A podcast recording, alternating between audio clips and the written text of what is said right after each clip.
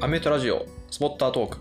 この放送は中学から社会人まで現役でアメトを続け、現在は仕事をしながら高校アメト部のコーチをしている私、アメトリークがアメフトの情報やアメフトを通じて学びになったことなどを配信するラジオです。はい、今回は関西学生アメフトのチーム紹介ということで、神戸大学をご紹介いたします。え神戸大学、京都大学とともに国立大学のチームですけども、えーこちらもあの最近力をつけているチームですので、えーぜひご紹介したいと思います。ということで、早速本編行ってみましょう。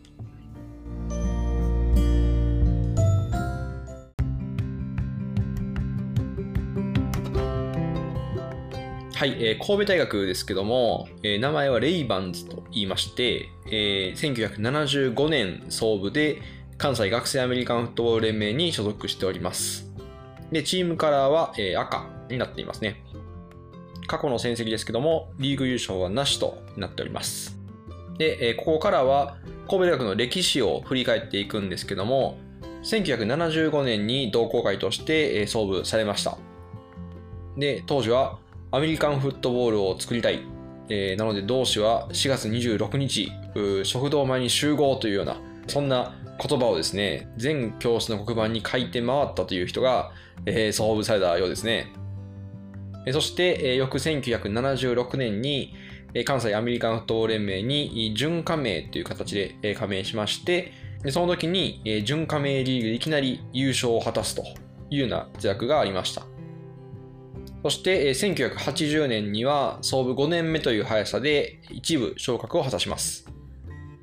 当時は完成度の高いプロアイからのトリプルオプションで、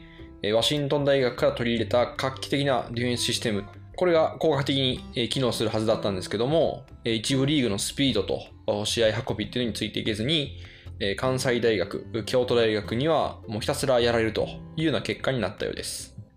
そして1987年に関西大学に負けて2部に降格します。その翌年、1988年には1部に復帰。で、1990年には、この神戸大学が甲子園ボールに出場するために、何をすべきかというようなテーマでミーティングが行われたそうです。で、その時はコーチングスタッフの問題、それから練習方法の問題、オフェンス、ディフェンス、それぞれが抱える問題、学業との両立の問題といったミーティングというのは深夜まで続いたそうです。で、その中で、えー最も重要であると位置づけたのが、えーこの後に、神戸大学を飛躍的に躍進させるきっかけとなった意識改革になります。でそしてその時に、えーもう一切妥協を許さないというような空気感をチーム全体に浸透させて、えー本当に張り詰めた空気の中で1年間、えー全てをフットボールにかけるということを誓って、えー挑んだシーズン、えーその初戦立命館大学戦に勝利しましてさらに関西学院大学戦にも、えー創部以来初勝利と。そして、えー同志社大学に敗れた以外は5勝を挙げて、えー同率3位となりました。その後、えー1992年は立命館大学と関西学院大学に敗れた以外は勝利しまして京都大学にも勝利しまして5勝2敗の2位となりました。えこの順位は、え現在、えレイバンズとしては一部リーグでの最高記録となっています。えその後、1994年には2部に降格しまして、え1995年に、え阪神・淡路大震災が起きます。この時は、え部員の安全確認と人命救助活動というのを並行して行われたそうです。幸い、部員からは死傷者っていうのは出なかったんですけども、大学のグラウンドが利用できないというような状況が続きまして、約1ヶ月間は分散して自主トレーニングを行ったそうです。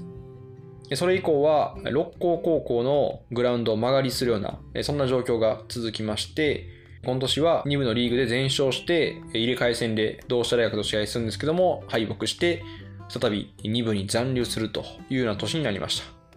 た。そして翌年、96年の入れ替え戦も再び同志社大学と対戦し、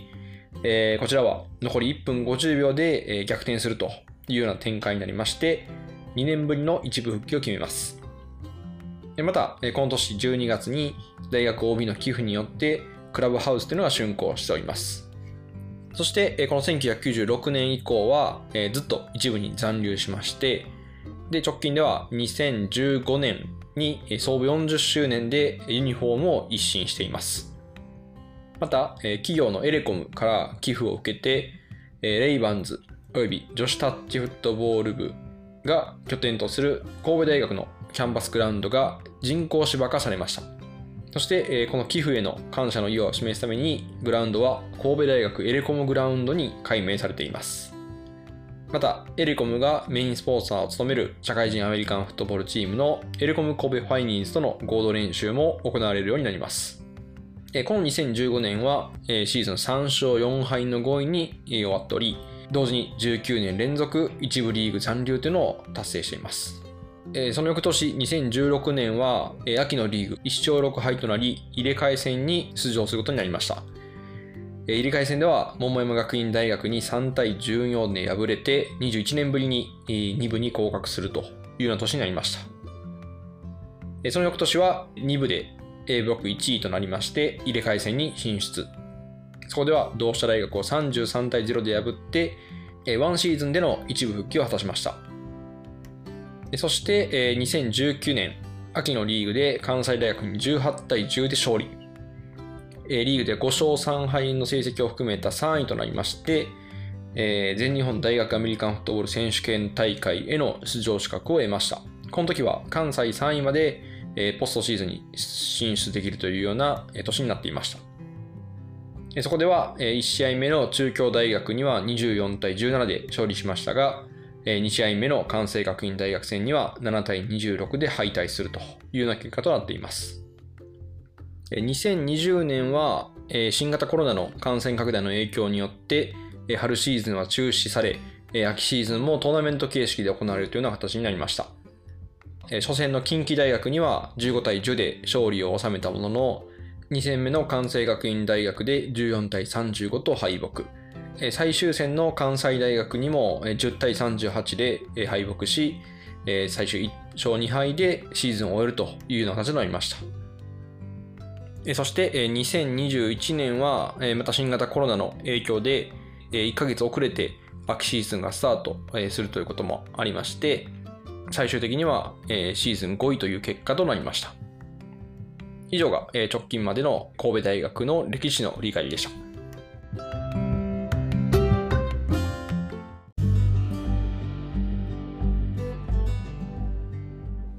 前年度の成績なんですけども、えー、3勝4敗で京都大学、近畿大学と並んで4位となっています。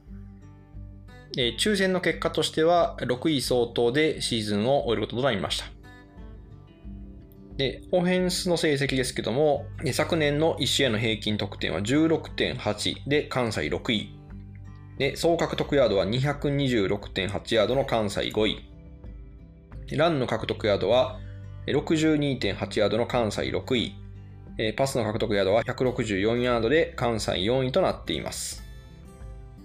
で、ディフェンスですけども、失点は28点の関西5位。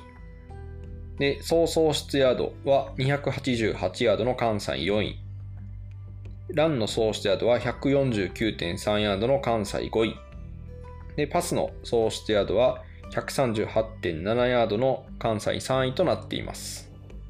えー、ちなみに個人成績で言いますと、えー、パントリターンでワイドレシーバー滝本選手が平均16ヤードの関西1位という記録を残しています。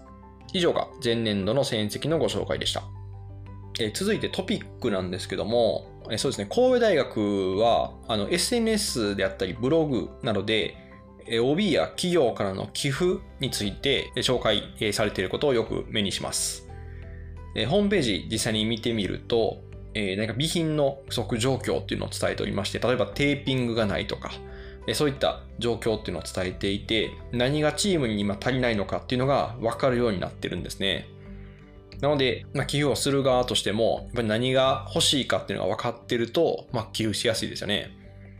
あとは、あの、お米の寄付なんかも、えー、されていて、その、えー、お米を使ったおにぎりを作りました、みたいな、そんな投稿を SNS でされてるのをよく見かけます。そんな形でえ何か OB や企業からの支援というのをしっかりとえ形に表しているようなえ、そんなえ印象を受けるチームですね。で、今年の春の戦績なんですけども、ホームページに掲載されているものからご紹介します。4月の桃山学院大学戦は18対3で勝利。5月、横浜国立大学との試合は56対3で勝利。そして、同じく5月の龍谷大学戦は24対7で勝利。そして5月、近畿大学戦も10対0で勝利。6月の関西学院大学、こちらは JV 戦ですけども、こちら21対14で敗北。最後、6月の京都大学、こちらは21対17で敗北となっています。この中で印象的な試合なんですけども、10対0で勝利しました近畿大学戦ですね。ね、ボールの所有時間っていうのは近畿大学よりも約10分少ない状況の中でしたけども、同じ一部リーグの近畿大学に勝利したというような試合でした。ま近畿大学のオフェンスを0点に抑えたディフェンスでも見事な試合でした。最後に注目選手を3名ご紹介したいと思います。まずは、ランニングバック32番の長尾選手。こちらは茅ヶ崎北陵高校出身の3年生ですね。サッカー部出身でして、ハンドオフを受けてからのあのスピードが落ちないというところで、え本当にボールを持ってからえ、ラインオブスクリメージを抜けるまでのスピードが非常に速い選手ですねえ。そしてえ、鋭いカットバックで相手を抜き去るところが非常に印象的なえ、そんな選手でした。続いてはえ、ディフェンスエンド9番の丸山選手、豊中高校出身の3年生ですね。こちらはアメフト経験者でして、昨年はリーグ2位となる3.5サックを記録しています。えとにかく運動量が多くてですね、えー、ひたすらボールに絡んでいくような、えー、そんな選手ですね。で、かつ、え、オフェンスタックルに対しても負けないようなパワーを持っていて、相手をしっかりとコントロールしてからキャリアを仕留めるというようなところで、非常に力強い選手なので、今年の活躍に期待しています。そして最後は、えワイドレシーバー2番の岡田選手、星稜高校出身の3年生ですね。えこちらもアメフト経験者で、えー、春の近代戦では4クォーターに値千金の80ヤードの独走タッチランというのを挙げていました。えー、非常にランアフターキャッチが速い選手でして、えー、相手のディフェンスバックを振り切るようなそんなスピードを持っているので、えこの秋も一発タッチダウンというのが見られるかもしれないので非常に楽しみな選手ですね。以上が注目選手のご紹介でした。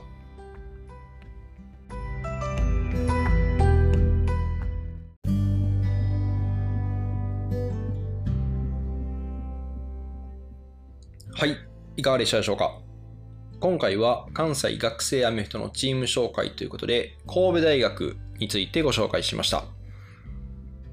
神戸大学の歴史であったり、直近の成績、それから注目選手について紹介しました。抽選の結果で6位相当というシーズンになりましたけども、実際は3勝4敗ということで、京都大学と近畿大学と並んでいるような、そんな4位タイというような、そんな実力を持っているチームですので、秋のシーズン非常に楽しみにしております。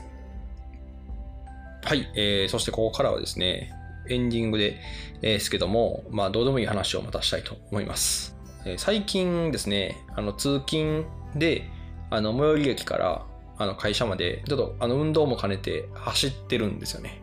やはりそのアメフトのコーチをしてるとはいえ、あの実際見てるだけなので、全然運動ってしないので、えー、現役の頃と比べて仕事だけだと本当にあの運動する機会っていうのが減っていく一方なので、あの最近通勤の時にはちょっと走るようにしてるんですよね。